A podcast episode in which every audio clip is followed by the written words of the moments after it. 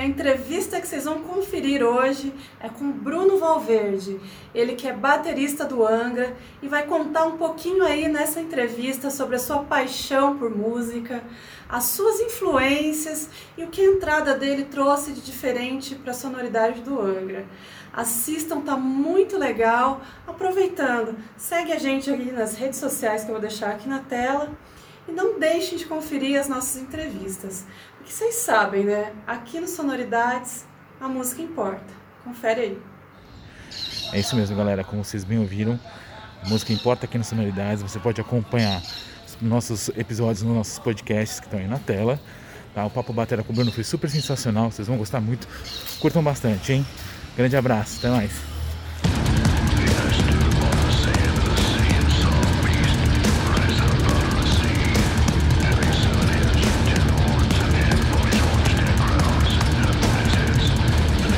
Brunão, obrigado por estar aqui no Sonoridades. Baita prazer falar contigo.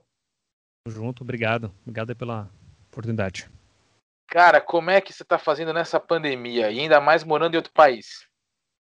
Cara, é... tô aqui, né, em Los Angeles. É...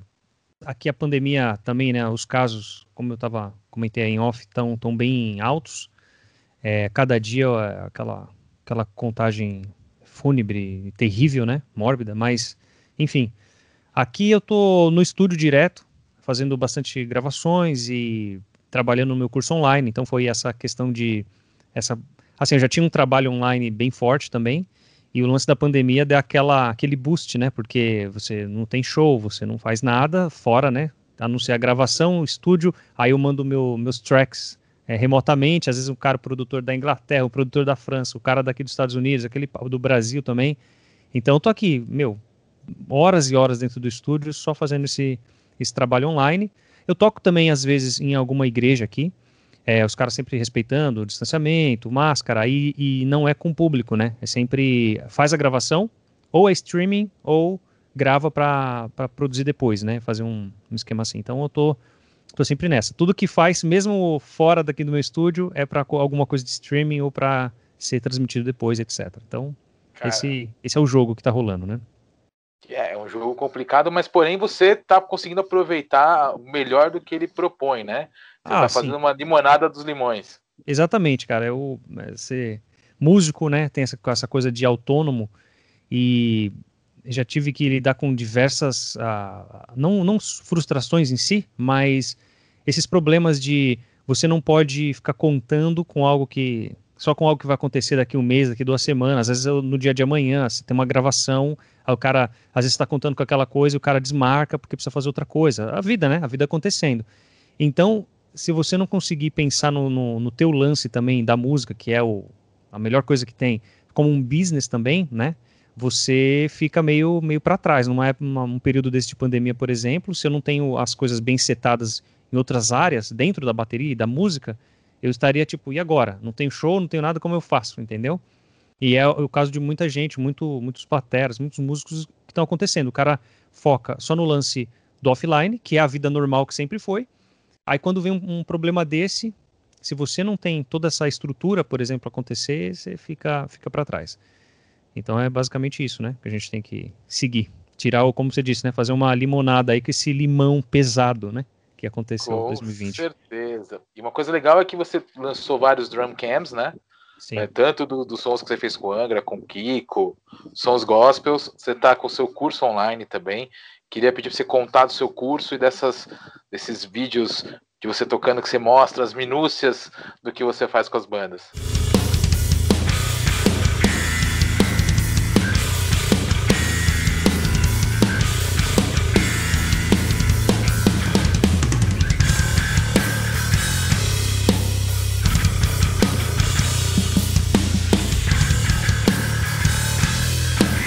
É legal, então esse lance do, do YouTube, né, de ficar fazendo às vezes os drum covers ou os drum playthrough, essas coisas todas, é justamente para você manter, né, aquelas pessoas que já te acompanham e tal, você precisa manter essa, essa estrutura e também se agrega outras pessoas também com outros estilos de músicas, etc.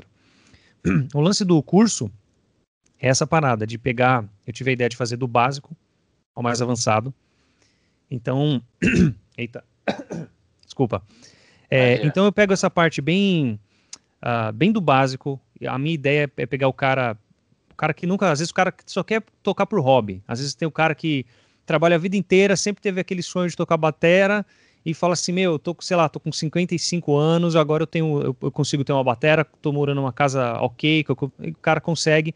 Então, eu pego desde esse, abranjo, desde esse cara, que às vezes nunca sentou no instrumento sempre teve um sonho de tocar uma batera, para pegar uma coisa bem simples, bem básica, para o cara não achar que é um bicho de sete cabeças.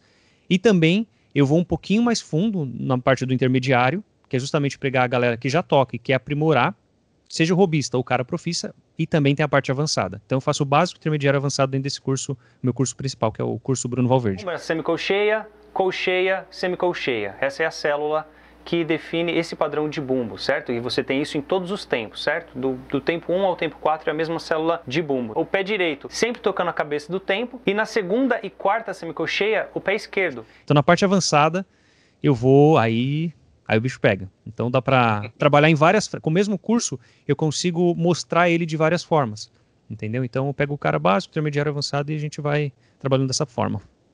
E, e nessa do curso online assim, o que o que te surpreendeu? Mais, assim? Cara, eu me surpreendi porque, um, um, tirando toda a questão, o Brasil é um país, né, continental, aquele papo todo que a gente já sabe, mas eu tenho alunos, cara, do Brasil inteiro, assim, tem alunos né, no mundo também, mas como o curso é em português, é focado, tem, tem uns caras doidos, né, uns caras tipo Indonésia, tem os caras da França, os caras não entendem português, mas os caras falam, ah, vou. O cara, batera, você sabe, às vezes a gente. Eu, nem sempre quando eu tinha lá 12, 13 anos, eu vi os, os gringos ensinando, sabia o que o cara tá falando, mas eu entendia, né? Sabia fazer ali. Então a mesma coisa. Mas no Brasil, eu me surpreendo porque às vezes tem um cara. É, a gente tem até aquela brincadeira do Acre lá, né? Aquela coisa assim. Mas às vezes tem, tem os bateras do Acre, tem o batera do Sul, tem o batera do Centro-Oeste, o batera do Nordeste, tá todo mundo. Então você consegue, caramba, lá no fundo do, do norte, do nordeste, tem os caras também que estão afim, que conseguem ter esse trabalho, é, a questão online, conseguir é, interagir, porque o cara precisa ter internet, o cara precisa ter, né, essa, essa coisa toda. Então eu me surpreendo por isso, porque aparece pessoas de vários locais e até é um jeito de até compartilhar um pouco de cultura, porque eu tenho a minha o, a parte mais VIP do curso, eu ofereço o lance do suporte direto, um a um, né? Só que só pelo WhatsApp, porque eu não consigo ficar fazendo videochamada com todo mundo, claro. Então até, até acaba rolando uma, um compartilhamento de histórias, né? Fala assim, pô, conta um pouquinho aí, eu tô interessado, como que é aí? Como você conseguiu achar isso? O que, que você tá fazendo tal? Então você vai desmistificando aquela coisa de que é, a gente vive num, numa, sei lá, na jungle, aquele papo todo, porque uhum. embora você tenha ainda dificuldades nos rincões do país, mas ainda tem uma galera que consegue fazer alguma coisa, né? Então, e, e, uma coisa surpreendente que, mais ou menos, né? Todo mundo sabe que a galera da igreja, né? Muito. Então, o, o cara que às vezes não, não tem família músico, de músico nem nada, o cara acaba tendo acesso a isso porque cresceu na igreja.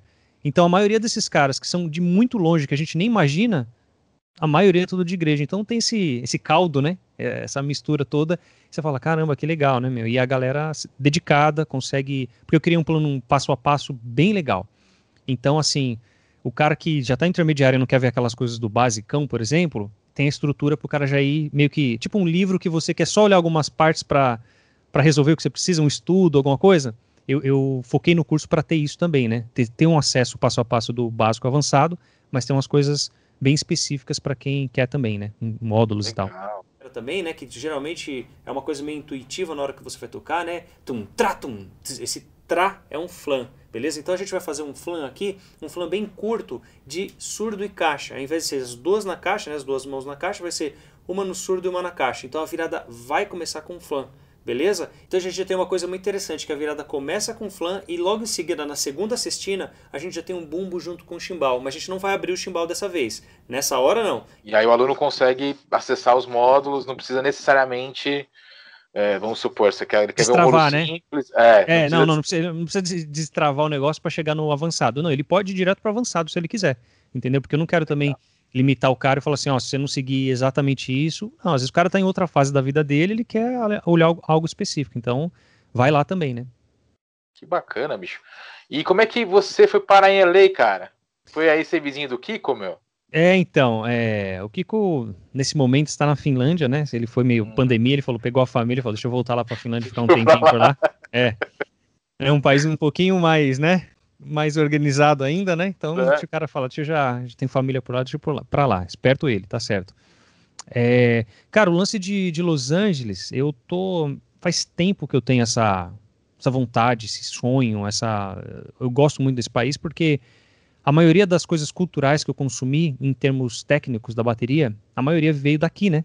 Acho que todos nós, assim, que estamos assim, no instrumento e tal, a gente acaba consumindo muita cultura americana, né?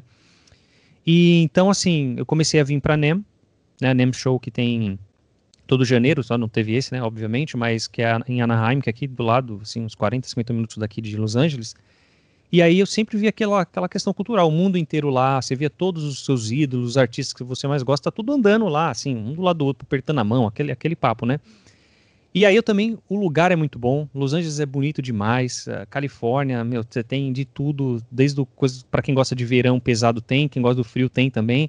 Então assim, é um lugar bem, né, obviamente que o Brasil tem tudo isso também, mas aqui eu juntei essa questão profissional de querer dar um passo a mais na carreira, porque você acaba conseguindo um pouco mais de contato, um pouquinho mais de. É, tem muitos produtores são daqui, muitos músicos que eu gosto são daqui, então acaba que você faz essa, esse networking tal de contatos e acaba é, buscando outras coisas também na carreira. Então, meio que falou assim: ah, deixa eu. É, como era um lance de sonho, né? Desde sempre, eu falei assim: bom, agora que eu tenho a oportunidade de ir, vamos embora e vamos trabalhar lá para ver o que acontece nas coisas, né? Nada com ambições é, muito fora da. Opa! Nada, nada muito com ambições Fiquei assim. errado um negócio ah. aqui, saiu a foto. Tá, beleza. É, nada com ambições muito mirabolantes, mas um plano que eu também estou seguindo aqui, estruturei, embora, como a gente estava falando, falei um pouquinho, aconteceu uma pandemia no meio do caminho, né? então eu falei, caramba, meio que um ano que era para ser um ano muito de, de uma construção, é, sem, sem é, pretensões nenhuma de, de tocar, de nada, mas de fazer muitos bons contatos, acabou que ficou quase que um ano meio em stand-by, assim. Uma, um, um aqui, outro ali, porque ninguém Aqui o pessoal levou muito a sério no começo também. Os primeiros seis meses foram, assim, muito, muito rígidos aqui. É, a galera, meu, você não queria nem, acho que nem falar pelo telefone, falar, esse vírus vai passar por telefone, aquele, né, viajando assim. Então acabou que esse primeiro ano foi meio assim, putz, era para ser um, um stand-by de muito contato, mas acabou virando stand-by de um não contato, entendeu? Então, assim, meio que o primeiro ano, para mim, vai começar talvez em 2021 aqui, entendeu? Então, a gente segue, né? É, é, claro que você vai conhecendo os lugares e tal, você vai dar uma viajada. É, igual eu consegui, foi um tempo também que eu consegui aqui levantar o estúdio do jeito que eu queria, o equipamento, aquela coisa toda. E agora 2021 vamos para cima com tudo, né? Ah, com certeza. E você está num, num, lugar que é uma efervescência de músicos de, de todos os lugares, né? Vou te fazer uma pergunta capciosa. Você acha que você ganha uma, uma leva uma vantagem por saber tocar de tudo, principalmente a música brasileira, que para muitos músicos ainda é uma coisa exótica? Cara, eu acho que existe uma, uma leve. É, é difícil dizer, mas eu acho que existe sim um lance de ser exótico, um leve diferencial, talvez, para quando as coisas forem pro, pro play mesmo, offline, voltarem a acontecer. Talvez tenha, porque você vai adicionar um pouquinho mais de. um tempero diferente. Então pode ser que, opa, tem um, tempo, tem um negocinho ali diferente. Mas eu estou num lugar onde tem muita gente competente. Muita, muita, muita. Não é, não é cinco, seis pessoas, não. Aqui, por exemplo, num, o meu estúdio está num complexo, por exemplo, e até é legal de dizer porque esse complexo aqui, ele tem mais de 100 salas. São todos bateristas, a maioria, e produtores, porque é onde o pessoal precisa de uma sala para fazer as coisas. Tipo, o guitarrista, o cara às vezes pode pegar, plugar a guitarra no apartamento dele e sair tocando. Agora o produtor precisa fazer um barulho, mixagem, o baterista, óbvio, não tem nem o que falar. Então aqui, só que aí eu, eu tava pesquisando, né? Porque esse, eu, eu dei a sorte de conseguir esse lugar a tipo dois quarteirões da minha casa aqui. Então, venho a pé, tá tudo certo. Aí começando a pesquisar antes de achar esse aqui, aí eu liguei para um, o cara tá tipo sold out. O cara tem 150 salas. Aí eu liguei para o outro, tem 200 salas, sold out. Você começa a ver, tem vários, eles chamam de lockout aqui, né? Tem vários desses aqui, tudo lotado, é só para músico, só para músico. Então, assim, a cena musical aqui tem muito, assim, é lógico, vai desde do, do rap ao, né, hip hop, rock, tem tudo aqui acontecendo. Então, assim, embora pode ter, né, voltando à sua pergunta originalmente, ter alguma, algum tempero diferente, mas é, tem muita gente competente. Então não é porque você soou um pouquinho diferente ali no seu negócio que falar, beleza, esse cara aqui é o mais competente da turma, entendeu? Por exemplo. Então tem muita gente boa e isso é legal porque é inspirador. Você, embora obviamente o Brasil tem muitos e muitos, muitos, muitos, muitos excelentes musicistas e tal, é, como aqui, talvez por metro quadrado, tem muito mais, e não pela competência, mas simplesmente por ter né, um dado, uma estatística, vamos dizer assim, é, acaba te inspirando a falar assim, cara, você precisa muito tá em dia com tudo. Musicalmente, tecnicamente, não dá, não dá, não dá tempo para brincar. Quando você está brincando, tem um, tem um cara que veio do Japão aqui que está tipo 20 horas no instrumento, tem outro um americano que já está estabelecido e está tudo certo, então você precisa acabar correndo atrás dessas coisas e deixar tudo muito em dia. Então é inspirador nessa parte e eu acho que tem um pouquinho, talvez um diferencial, mas nada que naquele mito, vamos dizer assim, que para mim aqui tá se revelando que foi um que era um mito de ah, se você tem esse diferencial X ou Y exótico do seu país, seja Brasil, seja Índia, seja Japão, você aqui vai ter uma, um diferencial gigante no mercado. Não acredito que seja verdade, porque tem muita gente competente aqui tocando o que o, o mercado americano pede e fazendo com muita excelência. Então não é porque você tem lá o seu, seu negocinho na mão direita do samba que você vai pegar uma gig X ou Y, entendeu? Então tem essa parada.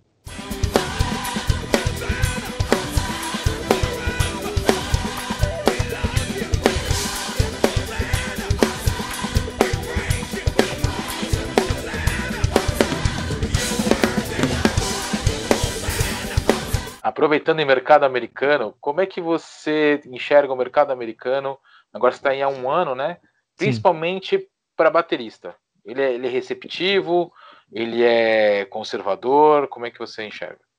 É, receptivo você diz o quê? Nas pessoas receberem um cara de fora ou o mercado Isso, de... isso. Tá. Receber as pessoas de fora. E o próprio mercado também, receber uma pessoa de fora, como é que você. Sim, aqui é um país que a gente já conhece pelo lance da meritocracia, vamos dizer assim, né?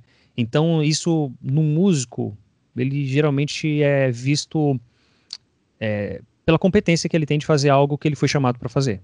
Ou como você se apresenta em algum local. Então, por exemplo, aqui tem umas coisas que, por exemplo, faltam no Brasil. Aqui tem, não agora, na pandemia, mas o normal é assim: você sempre ouve, ah, tem uma, um bar que tem jam toda segunda-feira.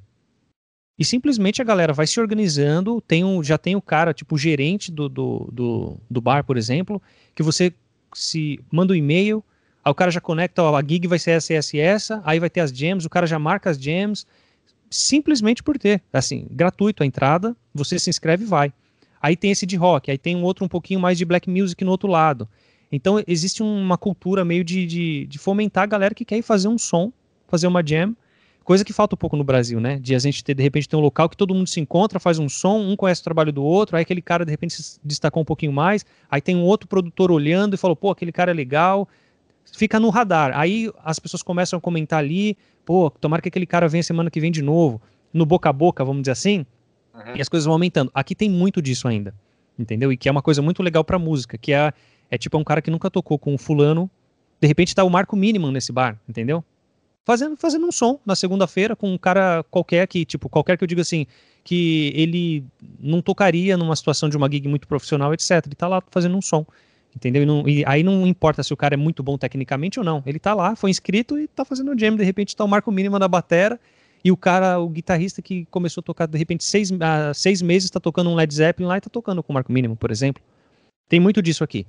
Isso é muito legal. Então, é, o que eu percebi, fazendo, respondendo a pergunta se tem essa receptividade legal aqui, a recepção da galera, se você for competente. Basicamente isso. Se você for um cara legal, óbvio, você não pode ser um mala, e se você, é, é, como fala, é, não cumprir, mas se você é, atender a expectativa, uhum. você é bem recebido. Se não, é, é, é, igual qualquer outro lugar nesse, nesse sentido. Então, acho que a meritocracia aqui pega um pouquinho mais nessa questão técnico-musical, sabe assim? Acho que eu, é, é, meio dessa forma que eu, que eu enxergo.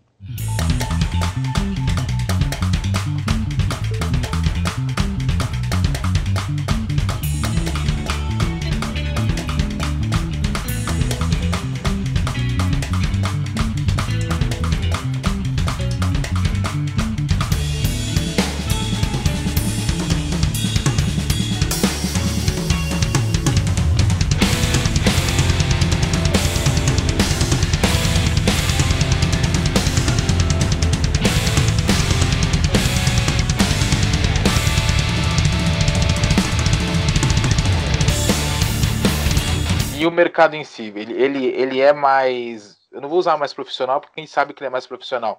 Mas você enxerga ele como um, um como a gente, muita gente enxerga aqui como um moedor de carne? Moedor de carne, é, tipo, você fala o quê? Em termos de uma linha de produção muito. É. Tipo, uma linha de produção, tipo uma pastelaria. Cara, não, eu vejo assim que existe tudo aqui. É, existe os nichos aqui, eles eles vão bem também.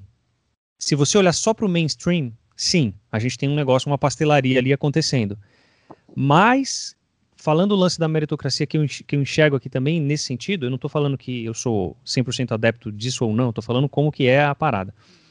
Eu vejo que é, o básico aqui, quase que em tudo, é, eu falo desde a parte financeira, a parte musical, ou a parte, enfim, econômica, qualquer coisa do tipo, eu vejo que o básico aqui, ele está um pouquinho acima do básico do Brasil. Mas aí eu não, aí eu comecei depois de tanta viagem pelo mundo, eu comecei a perceber que o básico de um país de primeiro mundo é diferente do básico de um país de terceiro mundo.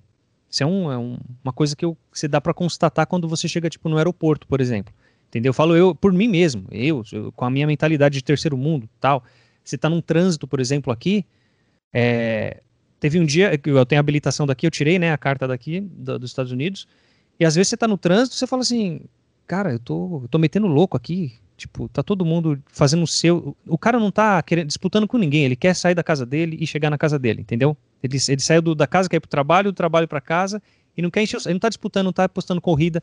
Aí eu falei, eu tô apostando corrida aqui, porque, tipo, eu quero fazer uma.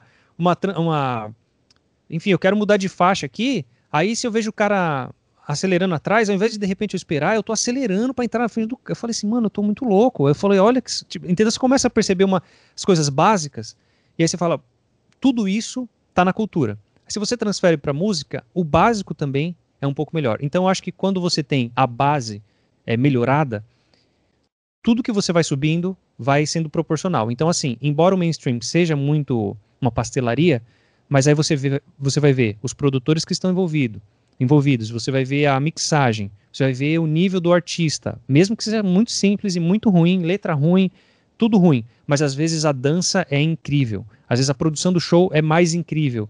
É, entendeu? A produção é mais incrível. Então, esse, essa é a questão. O básico está sempre no nível acima.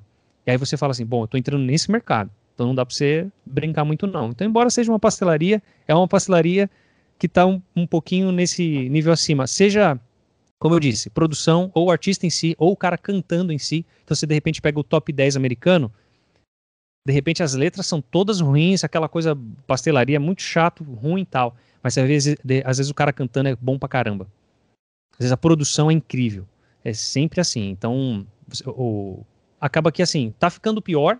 Acho que é questão mundial, né? Universal tá ficando pior, mas ainda aqui consegue se manter um mainstream que em alguma coisa você fala, caramba, é diferenciado, entendeu? É, o cara não tá no mainstream aí por acaso, né? É, é incrível, assim, tem umas coisas, umas produções que os caras fazem aqui que você fala assim, meu Deus do céu, entendeu? É incrível. Desde o, vezes, programa de TV, né? Tipo, o cara vai se apresentar no programa de TV e tal, aí, sei lá, o cara consegue uma mixagem na TV que você fala, meu Deus do céu, um dos caras, sabe? A gente vê que a gente está atrás em algumas coisas, né?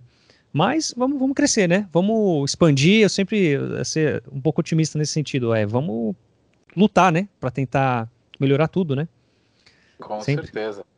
Bom, a gente, a gente falou de coisas da base e do mainstream, eu vou aproveitar e vou jogar agora para bateria. Como é estar tá no mainstream da bateria? Não, eu não tô no mainstream da bateria, tô. Tem... Tá, tô sempre, aí, né? tá sempre entre os três maiores, se não for o primeiro da lista. Eu só tô, tô aí só fazendo o que eu, que eu tenho que fazer, que é servir a música. Meu objetivo não passa nada disso pela minha cabeça, é, nem me considero isso e não é, não é verdade, é só brodagem da tua parte. Eu só tô aqui buscando a minha, eu chamo até, falo de a minha própria evolução pessoal na música, na bateria e servindo a música. Eu tô para eu tô aí para servir a música, cara. O que o que pintar na minha mão que eu puder dar o meu toque que eu acho que sirva bem a, serve bem a música, eu tô eu tô dentro. Então é só meu minha cabeça é só essa, é só sentar ali, ó, no meu instrumento e, e tocar, só isso. Só tô pensando nisso. Que beleza. E agora eu vou voltar para sua base. Você começou super jovem, você tinha uns 8, 9 anos, né? Sim, 9, 9, 9, 10 anos mais ou menos, assim. Você, quando você olha para quando você começou e vê onde você está agora, você, você, você sonhava com isso? Como é que você faz essa reflexão, assim, de quando você começou? É, se fosse falar em termos de suposto planejamento de carreira, vamos dizer assim, não, né? Porque você começa ali sentando o aço na bateria, o dedo sangrando, criando bolha, é isso que você está pensando, né? Em, em, evoluir a cada dia. É, a minha. Mas tem uma coisa, desde muito cedo eu nunca me vi fazendo outra coisa que não seja batera. Então, eu nunca consegui imaginar a hipótese de o que, que eu vou fazer se isso não dá certo. Esse não dá certo, como as pessoas falam, né, geralmente na música ou, ou numa carreira autônoma ou num empreende, um empreendimento, etc., não existia para mim. Então não existia essa barreira do não vai dar certo, pode não dar certo. O que, que eu vou fazer se não dá certo? Claro que eu tenho que agradecer muito aos meus pais, porque, embora eu não venha de uma família rica nem nada, mas o básico do suporte, meus pais conseguiram me dar. Então, a, aquela preocupação primeira da sobrevivência, quando você está ali daquela fase da, do adolescente para o jovem ali, mas do adulto, etc., é, não estava inserido na minha cabeça de, de, uma sobrevivência de ou eu faço isso ou eu não como, não, sabe aquela coisa assim? Então, eu acho, e eu, eu considero e sei que isso faz a diferença porque você é aquela coisa, você tem uma oportunidade, aí a minha parte entrou de poder agarrar aquela oportunidade e não, e não largar, assim, eu não largava o osso, assim, eu ficava na batera seis, sete horas, se não fosse estudando ali na, na row, como fala, é, direto, vamos dizer assim, eu uhum. tava, eu tava pesquisando, eu tava no pad estudando, eu tava escrevendo, eu tava fazendo transcrição, sempre voltado na batera. Então eu acho que tem também esse feedback né, dos, do, dos pais olhar e falar assim, bom, esse cara é realmente isso que ele quer, não é um negócio tipo uma brincadeirinha que o cara vai ficar falando, ah, vou ficar sustentando isso aqui e o cara não quer nada com nada, entendeu? Então, assim, eu comecei a dar aula com 14 para 15 anos. E eu queria, eu queria. Tipo, o carinha da igreja lá começou a tocar e ele falou, ah, queria pagar umas aulinhas para mim lá. Eu falei, não, eu quero, tô louco. E não pelo dinheiro, pelo prazer de falar, tô trabalhando com música, sabe assim? É, então, às vezes, a, o dinheiro que eu gastava lá da passagem era, tipo, quase o que o cara me pagava lá. Mas eu tava assim, não, eu quero trabalhar com música, eu quero fazer. Então, não existia um plano B para mim. Eu acho que poder ter essa cabeça 100% focada você acaba fazendo tudo que dá para isso acontecer e, e, nesse, nesse, nessas coisas que vão acontecendo você acaba encontrando pessoas que também acreditam no seu projeto. Então eu sempre acredito na ajuda das pessoas, que meu, não tem como você chegar em nenhum lugar se você não tiver com pessoas te ajudando, é, te dando suporte, acreditando em você. Então eu tive muito isso também, é, igual o Batera Clube lá, o Ricardo Goidetti, é bom, um cara que cara super afim da batera, faz ele é um super empresário, cheio de ideias, muito bom. Ele podia estar num outro ramo que o cara ia estar assim 300 vezes mais bem sucedido, mas o cara é bem sucedido, mas fala, eu acredito nisso aqui, que é a minha cultura, a bateria, etc. Né, por exemplo.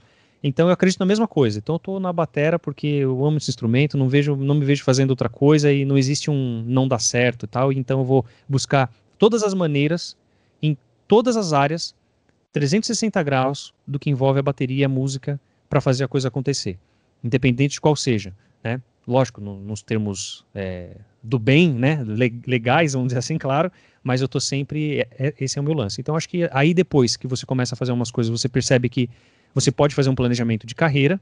Bom, isso está acontecendo, aquilo está acontecendo, qual passo eu tomo, quando eu, por exemplo, vir, vir para cá, para Los Angeles, nesse período, foi um planejamento de carreira. Eu não, eu não queria sair do Brasil antes de completar alguns ciclos na minha vida musical de carreira. Tu falou assim, quando eu fizer isso, isso, isso, aí eu tô no momento de começar aquela correria do visto, que ficou um ano para sair o visto, é uma loucura, né? Você, tipo, você tem que ficar seis horas por dia só mexendo umas coisas assim, entendeu? Então eu falei, bom, tá na hora de planejar isso, e aí vamos embora. Então eu acho que associando essas coisas de teve uma boa oportunidade no começo, é, com depois levando a sério, podendo planejar um pouco a carreira, você consegue ir, ir longe assim na música. E você teve um, você tem um caminho muito bacana, inspirador na, na, na, música e principalmente na bateria, né? Você trilhou, você passou pelo União, Suprema, Yavé, tá no Angra, fazendo várias coisas bacanas, tá tocando com músicos gospel aí também. Sim. Você tá espalhando toda, toda a sua musicalidade para essa galera. Eu vou, eu vou te trazer pro Angra porque eu queria te perguntar o seguinte: Quando você entrou no Angra, você tinha ideia de que você mudaria. Pergunta baterística, que você mudaria. Você traria, na verdade, não é que você mudaria, você traria novas ideias do Angra e levaria o Angra para outro patamar, até em termos baterísticos? É,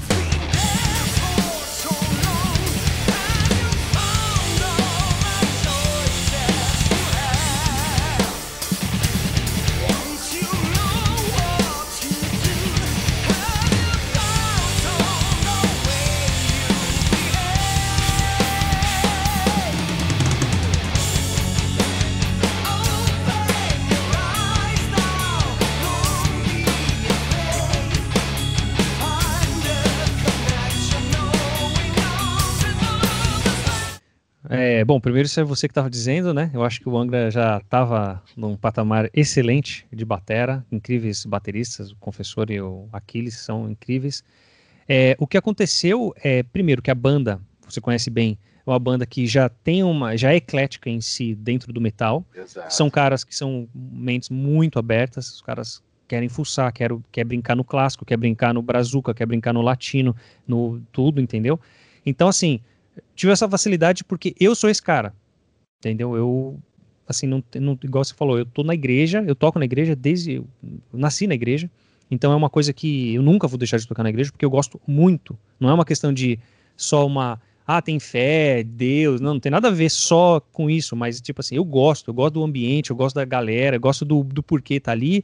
É, e, então, assim, tem esse lado. Aí tinha um lado de. Aí eu tocava na noite também, pop rock, na noite, legal também.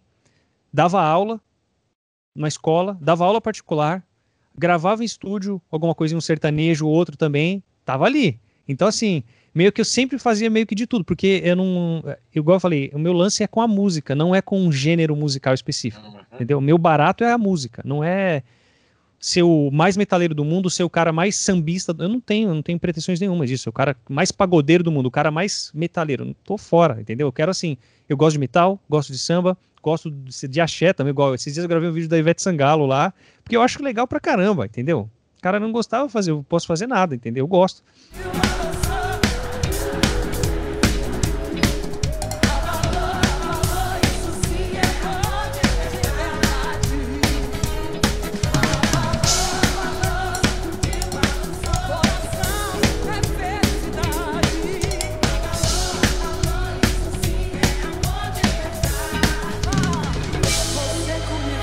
Então o Angra tem essa já essa parte eclética. Então meio que eu acho que casou um pouco com o que os caras queriam fazer, numa nova roupagem, uma, um som um pouquinho mais moderno, se, se é que eu posso dizer assim, não só no, na tocada, mas na sonoridade.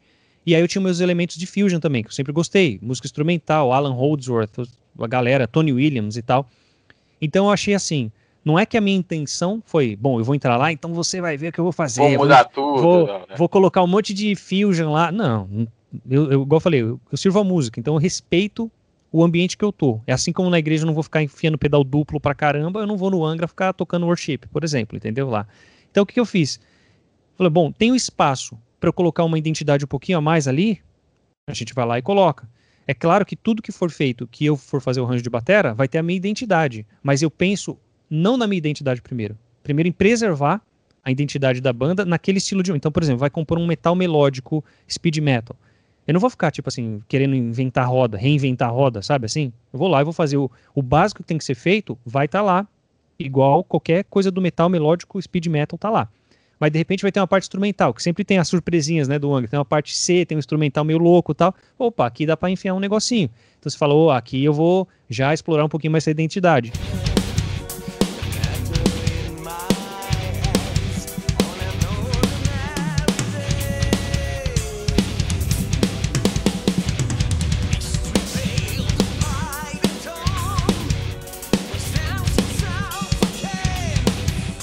Caras gostam, eu gosto e ficar todo mundo feliz depois no, no final das contas, né? É, com certeza. Eu, digo isso porque se a gente pega o Secret Garden, por exemplo, que foi o seu primeiro, e pega o Omni, é, é surreal a, a, a, a o, vou usar o Fusion. Sim. E, e fica, e, e, cara, é maravilhoso. O som da bateria tá maravilhoso também. Então é maravilhoso acompanhar a tua evolução, inclusive do Secret Garden pro homem. Ah, legal. É, tem tá uma diferença solto. aí. A diferença do. É, exatamente, eu estou mais solto em relação a colocar as minhas ideias, né? É, em termos de arranjo. Porque o Secret Garden, mesmo meio que eu entrei no, no, no meio já do processo de composição, né? Eu entrei faltando, sei lá, três meses para fazer uma viagem e gravar na Suécia. Então, assim, tinha muito. O cerne de várias coisas, os embriões estavam muito bem desenvolvidos. Eu fui lá, dei um tapa em alguns arranjos que eu achei, eu falar, ah, os caras fazendo da cabeça deles, falei, aqui tem que ter um toque baterístico, claro. É, em alguns momentos dá para colocar, tipo, sei lá, Upper Levels, a Newborn Me foi uma coisa, é, a parte de, de, talvez de condução legal de várias coisas que acontecem ali, da bateria, foi tipo ideia minha, 100%, vamos dizer assim. É, então, assim, tem coisas que você vai conseguindo colocar nos elementos. Agora, no Omni, a diferença é que a gente começou junto do zero. Do zero, tudo do zero, entendeu? Então, a, por exemplo, a música eu esqueci o nome da música, cara. Olha só, são muitas, muitas canções na vida que a gente toca. É, aqui, enfim, que é um maracatu, por exemplo. É, a gente começou, foi uma jam minha com o Felipe, com a bateria eletrônica. É, pô, qual o nome?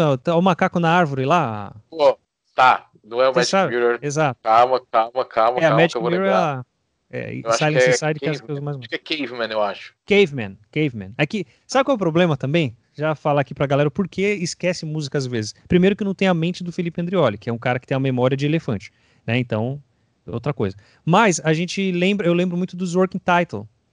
Então, tipo, é, tinha os nomes muito aleatórios nessas músicas. Então, assim, a gente começa a tocar e fala assim, eu lembro da música como o nome original dela, que não tem nada a ver com o nome que saiu depois, né? Então, enfim, tipo, Angra B2 é, Bruno Maracatu, entendeu? Então eu lembro disso. é, é, isso que vem na mente. Então tem que melhorar um pouco essa parte também. Mas enfim, essa música foi de uma jam, na, o Felipe na guitarra ali, acabou de comer, falou, ah, tô na bateria fazendo um negocinho, e de repente saiu a música, de um groovezinho maracatu simples ali, em set e tal, começou a acontecer.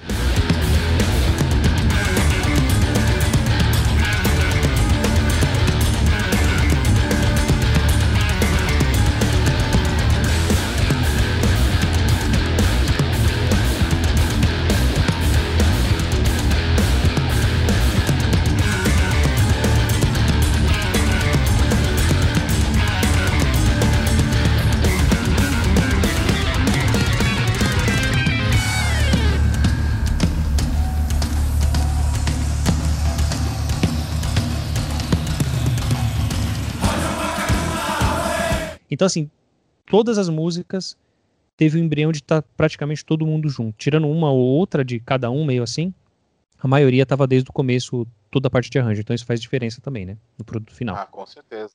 E, e qual foi a música mais difícil que você já gravou ou já tocou com Angra? Cara, que uma, a mais difícil que eu gravei, eu acho que as mais progressivas mesmo, né? tipo Magic Mirror tem uma parte instrumental meio complicada, tem a Silence Inside, tem tem muita coisa acontecendo em termos de dinâmica, começa com um baiãozinho bem simples, depois a música fica meio pesada, aí tem umas coisas em set no meio, tem um meio que um solinho de batera, uns três, quatro vamps lá de batera.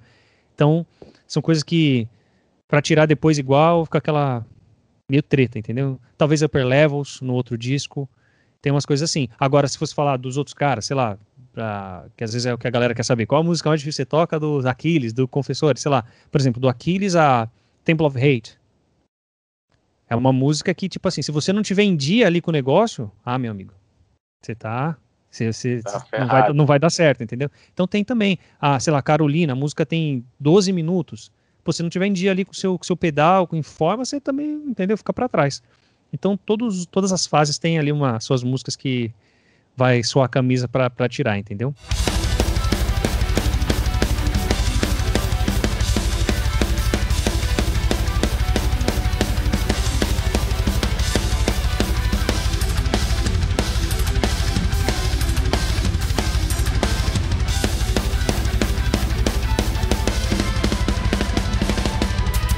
Vamos aproveitar que a gente falou do Aquiles e do, e do Confas. Cara, o que, que, que, é mais difícil para você como, como baterista do Angra? Não vou dizer que executar as músicas, porque você já falou das músicas, mas o que, que é mais difícil? Ter sempre um fã que vai apontar e, fala, e, e ter sempre um hater, né? Tem sempre aquele time, hashtag Team Confas, Team Aquiles, essa galera, ou é, a, você saber que você tá tocando aquela música que o fã vai querer ouvir mais próximo do, do original, o que, que é mais difícil? Cara, eu acho que eu. Pra ser sincero, pra mim, eu não. Eu não tenho Você muito, não liga eu pra não, isso? Eu não ligo muito pra isso, não. Assim, o que eu faço é. Eu faço meu trabalho, eu dou o meu máximo, o máximo que eu posso. Eu fa o que eu posso fazer, eu faço. O que fica para interpretação das pessoas, o que fica para o hater dizer, ou para o cara simples, o cara não é um hater, o cara não gosta, o cara, o cara, sei lá, não foi com a minha cara, o cara não, não, sei lá, simples. O cara não precisa ser necessariamente um hater pejorativamente dizendo, mas o cara só não gostou, não foi com a minha cara, não gostou do estilo tal. Eu respeito todas essas pessoas, porque eu só posso controlar o que eu posso fazer, entendeu? Então eu só penso assim, eu tô aqui na música, na minha bateria, todo santo dia. Eu tô, tento fazer o meu melhor. Ah, vai ter ensaio com a banda? Faço o máximo que dá para fazer. Tem o arranjo que eu sei que é um arranjo que é um detalhe que o fã tá querendo muito ver, por exemplo, sei lá, a virada da Spread of Fire, do, do que o Aquiles fez, que é uma virada muito legal. Eu não vou chegar nessa virada, que eu sei que faz parte até de um arranjo, não é um solo de batera, faz parte meio que de um arranjo de uma transição para uma outra parte. Eu não vou chegar lá e fazer uma coisa totalmente diferente para dizer, olha, eu que tô tocando aqui, olha o que eu sei fazer. Não, eu tô nem aí para isso. Eu vou lá servir a música e isso é um arranjo bom tem que estar tá lá, vou fazer o que tem que estar tá lá. Agora, de repente tem uma virada ou outra, que eu acho que cabe outra, outra história, um splash aqui, outro ali, uma, um, uma interpretação um pouco diferente, eu vou fazer. O que é de arranjo, que eu sei que faz parte de verdade do arranjo da música, convenção, etc., claro que eu não vou mudar. Outras coisas eu mudo.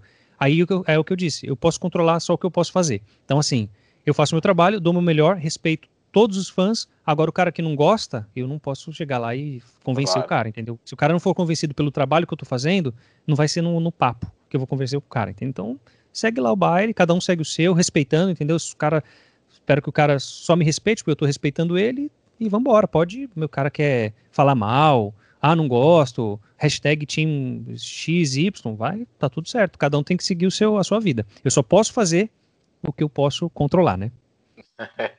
E você faz excelentemente, muito bem. É por isso que eu digo. Obrigado. Você está no mainstream dos bateras e continua falando. Muito obrigado. E, bom, você. Como, como, é, como é que você cria a sua, a sua música? Você pensa primeiro no groove, é, você já, já vem com uma levada pronta na sua cabeça e aí você cria as viradas, você senta e vem, como é que você faz? Cara, é, faz tudo meio que uma, faz parte de uma salada de estudos que você vem fazendo a vida inteira com as coisas que você ouve, né? Com a linguagem e gêneros diferentes que você ouve, você consegue chegar num resumo. Então, várias ideias é, saem de grooves que às vezes eu sento na bateria aqui, fiz um groove, pô, isso aqui, se eu levar isso aqui para um lado mais, no caso do Angra, um pouquinho mais pro metal e fazer uma levada aqui, tem jogo aqui. É uma ideia rítmica legal, uma ideia musical bacana. Aí manda pro cara, o cara vai para um riff, o seu Felipe, o Rafa, qualquer coisa do tipo. Beleza, tem esse jeito de fazer. Tem, porque não tem uma regra, né? Assim, mas são as formas. Aí tem outra também de, sei lá, o Felipe, já aconteceu isso, no Omni aconteceu isso. O Felipe mandar um riff para mim, a gente fala assim, ô, oh, você não consegue, eu falo, de repente pode ser das duas formas. Eu mandar para ele, você não consegue criar um riff em cinco aí, doido, manda para mim. Da sua cabeça. Aí manda no metrônomo, manda guitarra tal. E aí eu fico fuçando na batera, vendo o que, que eu acho daquilo aí. Que que... Aí de repente manda quatro, cinco grooves meio, meio distintos dentro daquela mesma ideia. E tipo, eu faço um loop, pego a guitarra inteira, né? E faço um loop desse tipo, sei lá, quatro compassos de cada groove bem diferente. De repente mando de volta pro cara. Falo, ó, eu achei legal isso aqui. Tem coisa aí que não vai ter muito a ver, mas o que, que você tira daí? Porque de repente daquele groove o cara também vai para um outro caminho. Pode ser esse jeito. Ou mesmo como eu disse, nesse caso foi eu, entre aspas, pedindo para o cara mandar. Tem o, o, caso também de mandar uma ideia lá, às vezes com a própria bateria já meio feita, mid lá, me manda e fala, ó, oh, achei isso aqui legal, tô mandando a bateria separada também, vê o que, que, você acha aí, compõe alguma coisa em cima disso. Aí eu tento, o que, que eu faço? Primeiro eu preservo a ideia né, é, genuína do que veio, que é a, ideia mais, é, mais simples para manter, para valorizar a ideia do cara, bem simples. E depois eu falo, ó, na minha interpretação, um pouquinho mais mexida, eu faria por esse caminho. Aí eu vou lá e mando também. Aí você tem as duas coisas, porque mesmo que talvez seja mantido o mais simples do, daquela ideia original, de repente com aquilo que eu fiz em cima também, pode criar uma, uma parte instrumental da música, um, uma parte B, um C, qualquer coisa do tipo. Então tem, meu, ou também, como eu disse, você senta com o cara, eles começam a fazer um. Às vezes o cara tá tomando um café, aí eu tô aqui batendo na perna, tipo, olhando para o céu assim, ó. Falou, tem, tem alguma coisa aí que dá para fazer, hein? E aí começa na batera, o cara na guitarra e, e sai, entendeu? São várias formas, né? não tem uma, uma regra assim.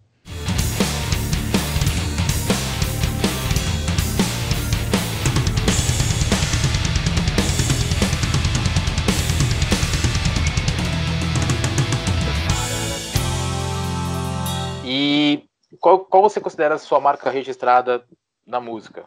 Assim, uma é? virada. O que, que você considera a sua marca registrada na bateria? Uma virada? Você tem uma virada específica que você considera a sua marca registrada? Não, eu não. Eu não vou muito por esse caminho. O meu caminho é da linguagem em si. É o é o todo. Não é a, uma virada ou um groove específico. Eu acho que o que tem como marca registrada é a identidade que você vai colocar é a sua interpretação, respeitando a música, servindo a música, mas a sua interpretação em cima daquilo. Então eu vejo mais como um todo do toque que você vai dar no geral do que uma coisa ou outra específica, entendeu? E é assim que eu vejo a linguagem de forma geral, né? Não tem uma, uma virada específica ou um groove específico. Tem o, o jeito que o cara faz. Às vezes a mesma virada na mão do cara, com a mesma manulação, vai ter uma linguagem, um jeito de fazer diferente. Às vezes com a mesma na partitura está escrito a mesma coisa, mas é tipo ler, né? O cara interpreta de é. outra forma. Na, na música é a mesma coisa. Às vezes tem a mesma virada, mas o cara interpreta com uma dinâmica diferente. E eu, eu considero que isso sim faz parte da linguagem como marca registrada, né? O seu toque no negócio. Eu acho que a tua marca registrada é o sorriso que você quando você tá tocando bateria, cara. eu nem, nem sorrio demais, é só. Exa exatamente, justamente por isso. Tipo, seu ah, tá. sorriso. Tá. Eu tenho, só que não. marca registrada, só que exatamente. Só que não, né? Você toca mais concentrado, dá pra ver que você tá imerso na, na, no que você tá fazendo, isso é muito legal. Deixa eu ver se tem mais alguma pergunta muito bacana para você aqui. Cara, é, vou, vou, vou, fazer uma pergunta sobre o seu kit. Eu vi que, eu vi que o teu kit do, dos vídeos que você faz do Angra e o teu kit agora muda um pouquinho, né? Esse, é, esse kit agora é o kit que vai ser sempre. O que acontece? Ah. Eu adaptava algumas coisas para tocar no Angra, porque tinha algumas músicas específicas, de repente, sei lá, o, Aquiles gravou um China ali. Então, talvez para aquela música eu precisava daquele bem posicionado, porque tem uma logística de mãos ali que se ele não tivesse ali, ia quebrar a minha perna. Mas eu aí em casa eu tinha essa, esses detalhes não tinham no meu kit normal. Então isso não terá mais ao vivo, entendeu? Terá o meu kit e o jeito que eu vou adaptar essa logística 100%. Eu vou me ferrar um pouquinho? Vou, mas depois a gente acostuma. Entendeu? E vamos embora. E o que, que, você pode contar desse kit aí pra gente? Cara, a diferença principal que tem, se fosse falar depois, de, antes de falar do kit em si, é que antes eu usava o hi-hat da mão direita, o segundo hi-hat, uhum. em cima do ride. Ou seja, mais próximo ao meu tom. Aí, em casa, eu sempre estudava mais Fusion, que é o ride primeiro. E no Angra eu invertia. Porque como a condução, às vezes, da música é um speed metal 170 BPM em 5 minutos, seu, seu ombro ia pro, entendeu? Pro, já era, né? Pro buraco. É, e aí eu falei, não, eu tô fazendo essa adaptação e às vezes você erra uma cúpula porque você tá acostumado em casa de um jeito todo. Então agora eu falei, não, beleza, o meu ride vai ser aqui mesmo. E aí o hi-hat foi para baixo é, tá embaixo agora do, do height. Então a diferença principal, vamos dizer assim, é essa. É que ao invés do hi-hat estar tá em cima, ele voltou a ser embaixo, como é o meu kit originalmente aqui em casa, no estúdio, etc. Legal. E, e os pratos continuam os mesmos, né? Sim. Você não acrescentou nada? Nada. A, só, a diferença é a série, né? Os pratos, né? No Angra eu toco com os pratos um pouquinho mais, mais metal, né? Claro, senão racha na primeira música. Então a gente segura ali pelo menos cinco, uns cinco shows, né? E tal com o Crash. é, e aí aqui no estúdio, como tem um lance mais de versátil das coisas que eu trabalho no dia a dia também, é, aí eu uso um outro kit principal, que é o mais kit Fusion, que eu uso mais, por exemplo, com Kiko. Kit um pouquinho mais versátil. No Angra tem que ser uma coisa muito mais metal, senão não dura. Pô, que e legal, aí, bicho. Mas nessa onda. É, é um kit bonito. E eu vou, vou chegar nas minhas últimas três perguntas. Já estamos falando aqui quase uma hora. Eita, nem vi. Ó, passou rápido. rápido, hein? Passou rápido, passa rápido. porque foi legal. Passa rápido. É isso aí.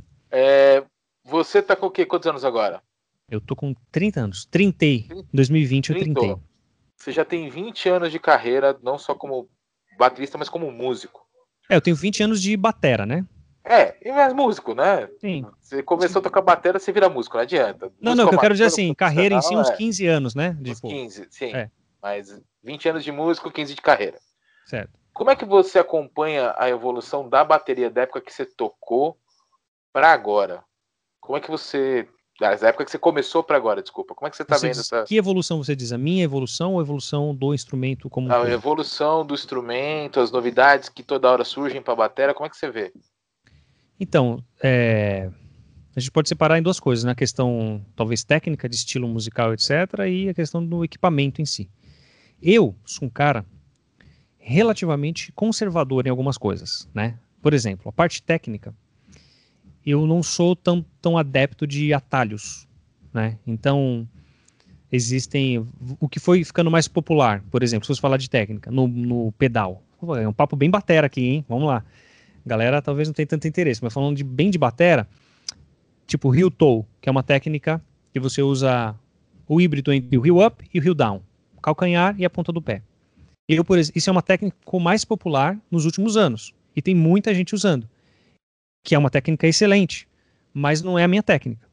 Então não é uma técnica que para mim é adaptável em relação assim, dá para fazer, dá para parar estudar e fazer, dá, mas não sou conservador com a minha técnica heel up e tá tudo certo, eu consigo fazer tudo que eu quero com a minha técnica, entendeu? Então existem algumas coisas que vão surgindo, ah, de repente um tipo de fingers control diferente, é um jeito de fazer push pull que tem, que é uma técnica também. É, são técnicas que umas pessoas se interessam, outras não. O que tem de base é heel up, heel down, o palma da mão para baixo, traditional, essas coisas assim. Então eu sou meio no, no, no conservador nesse sentido, né? Nas, algumas novidades técnicas que vão surgindo. Porque o que acontece é que muita gente fica muito preocupado com como vai fazer do que o que fazer em si, do que como soar como baterista. Então você fica preocupado com a ferramenta demais e esquece de fazer música, de tocar o seu instrumento de fato, entendeu? Então assim, embora algumas coisas sejam é, é, motivadoras e como inspiração para alguns caras que estão estudando, apareceu isso. Então, é um jeito do cara ficar mais no instrumento? Então, beleza. Mas se for só um jeito de você achar que você vai dominar essa técnica e isso vai trazer música para sua vida, para sua batera, vai, não vai acontecer. Então, eu fico só. Eu sempre penso nisso que é, fica mudando muito essas coisas. Você pensa mais na ferramenta do que na música e na batera e o que está saindo da batera. Eu, um exemplo bem básico, bem tosco, vamos dizer assim, seria se o cara tem a chave Phillips e o cara tem uma faca, entendeu? Só que você precisa tirar aquele negócio na hora. Você precisa tirar na hora. Aí você tem aquela faca que vai dar certo, entendeu? O que, que você vai fazer? Entendeu? Você vai ter que esperar comprar sua chave Phillips ou lá no seu, lá não sei aonde pegar sua chave Phillips para tirar aquilo, ou você vai conseguir dar um jeito. Meio que na música, na prática, algumas coisas que vão surgindo não resolvem esse dar um jeito na hora de tocar, na hora do playing, valendo mesmo. Entendeu? Então a música é isso, é uma hora você tá com a sua chave Phillips, outra hora você não tá com ela lá, mas você precisa da sua chave de fenda, aí você consegue também, a sua faca, o seu negócio. Você vai fazendo esse. A base você já tem. Entendeu? O que agora, o que vai acontecendo são coisas que a música vai proporcionando, um desafio na batera que você vai, você teve que virar uma mão a cruzar, fazer um crossover na batera. Bom, se eu fizer com a mão para cá, é legal. Se eu fizer com a mão para cá, não é legal. Se você vai na hora, você vai fazendo, entendeu? Então eu acredito numa base técnica sólida, muito sólida, de um fundamento muito bom, né? Rudimento, aquela coisa toda também na parte mais tocada. Mas as coisas que vão surgindo, algumas pessoas são adeptas e eu não sou tão adepto, entendeu? Não porque eu sou o cara, tipo, contra, mas, mas tá tudo resolvido para mim, entendeu? Então eu tô, tô tranquilo, entendeu? Com certeza, com certeza. E qual o maior perrengue que você já passou tocando bateria? O maior perrengue? Cara, um dos maiores perrengues que foram assim, que fala, hum, meu Deus do céu, foi no primeiro show do Angra que eu fiz, cara. Uou. Primeiro show. Foi na, na Itália. Primeiro show. Na Itália. Eu falei, putz, que legal. Tô indo pra Itália tocar com Angra. Meu Deus do céu. É, a gente ia fazer é, quatro shows é, na Europa e entrar para gravar o Secret Garden. Ou seja, eu estava meio que compondo, arranjando as músicas, ao mesmo tempo eu tive que aprender 19 músicas para tocar quatro shows, né? Nossa, e não são músicas que você, né, aprende de um dia para noite, né? Então, assim, já tava nessa, nessa tensão de ser primeiro show, fora do país. Então tava aquela, aquele mix de adrenalina, felicidade, meu Deus do céu, que coisa legal. Aí chega lá, primeiro show. É, aí eu tinha já o meu esquema com a Pro, com a, com a Sabian, etc. Aí a gente chega lá na, na casa de show, eu todo empolgado tal, legal. É, é, pessoal, aí a, a, banda de abertura passando o som, a bateria do cara, bumbo 24 polegadas. Nossa. É, mentira, 26 polegadas o bumbo. O tom, Nossa. o tom principal do cara é de 14 polegadas, ou seja, tipo um surdo na frente e um surdo de 18, ou seja, um tom na frente, um tom do lado, aquele raidão de, de 22 polegadas aberto pra caramba, rock and roll, um, um, prato de ataque aqui, outro aqui. Esse era o kit. Ou seja, totalmente rock and roll, John Bonham pra caramba, assim, o, o kit do cara. Todo aberto, né? Suando pra caramba, tal. Beleza. Oh, que legal, sonzeira de bateria, da hora, tal. Aí eu, então, onde tá o backline? Só para eu dar uma olhada na bateria, a gente ir afinando com hold, drum tech, etc. É, então, não chegou ainda. falei, oh, como assim? Como assim não chegou? Tem que afinar essa bateria, tem que fazer um monte de coisa, tem que trocar a pele, tudo. Enfim, no final das contas. Não chegou o backline no primeiro show. Nossa, chegou só no segundo, que foi na Suíça, alguma coisa assim. Aí não chegou no primeiro show. Só que era o meu primeiro show. Ou seja, eu tinha que muito prestar atenção nas músicas que eu tava tocando. Não tinha espaço para ficar pensando no kit que tá errado ou, ou mexer na logística das notas, porque Meu não tem Deus. peça. Basicamente assim, tive que tocar com o kit do cara, um bumbo de 26 polegadas, é, com as peças totalmente fora do que eu toco, fora do padrão Angra em relação a ter umas coisas um pouquinho mais agudas para destacar ali no som, no arranjo e tal. Eu tive que mexer nessa logística tocando, ia fazer aquela virada em dois tons e só tinha um e um surdo. Aí você tem que fazer rápido, 170 BPM. Foi o maior perrengue que eu passei, porque foi tipo assim, os, até o Kiko falou depois do show, meu, hoje foi a prova real, hein? Porque se você conseguir tocar com isso aí, você vai tocar com qualquer outra coisa, né? Aí eu falei, não, eu não quero correr o risco de não estar tá com o meu kit só porque eu consegui tocar com isso, não, sai, da, sai dessa ideia. Porque aí não começa a levar backline, né? Aquele papo, né? Aí eu falei, não, não, não, foi horrível. Cara, foi assim, uma experiência muito ruim. No final do, no final do show, como deu tudo certo, falei, ufa, alívio, legal. Mas foi um show que eu falei assim, meu, tenso, tenso, assim, não curti o show, sabe? Assim, não foi aquele primeiro show que eu falei assim, nossa, que legal, tô fazendo meu... que dá para você performar, que dá para você dar risada lá para um fã específico. Tipo, é só batera, nem olha pro lado senão você erra, entendeu? Então foi... Segurando a peça para não cair. Exatamente, foi meio nessa assim, cara. Foi esse foi um perrengue incrível. E o melhor momento assim que você considera tocando bateria, não precisa ser necessariamente com Angra, mas tocando bateria, assim, que você lembra, assim, que te trouxe ah. uma felicidade enorme? Aí eu já não consigo deixar uma coisa específica, não consigo nem pensar, porque são tão tantos bons momentos em cima do palco que eu acho que teria que ser assim, qual um bom momento com o Angra, qual um bom momento com o Kiko, qual um bom momento com alguma então, Guilherme Felipe, não consigo Volta pensar. Aí. Eu teria que ficar, tipo, horas pensando, porque são muitos bons momentos. Então, eu acho que, assim, o meu bom momento é o meu bom momento com a bateria. Esse é o meu melhor momento. Que maravilha, hein? É. Brunão, obrigado pelo papo. Tamo junto. Prazer inenarrável, incrível trocar essa ideia com você. Maravilha. Não, legal, eu agradeço aí. Vamos bater um papo quando você. Tô à disposição aí pra gente conversar. Papo legal assim, vai que vai. Continua detonando aí como eu disse, você tá no mainstream baterístico, não adianta você falar que não, porque você tá. Não são palavras minhas, galera. Músico foda é isso aí. Muito obrigado, tá? Tamo junto, cara. Valeu aí, muito obrigado pelo papo e boa sorte em tudo aí.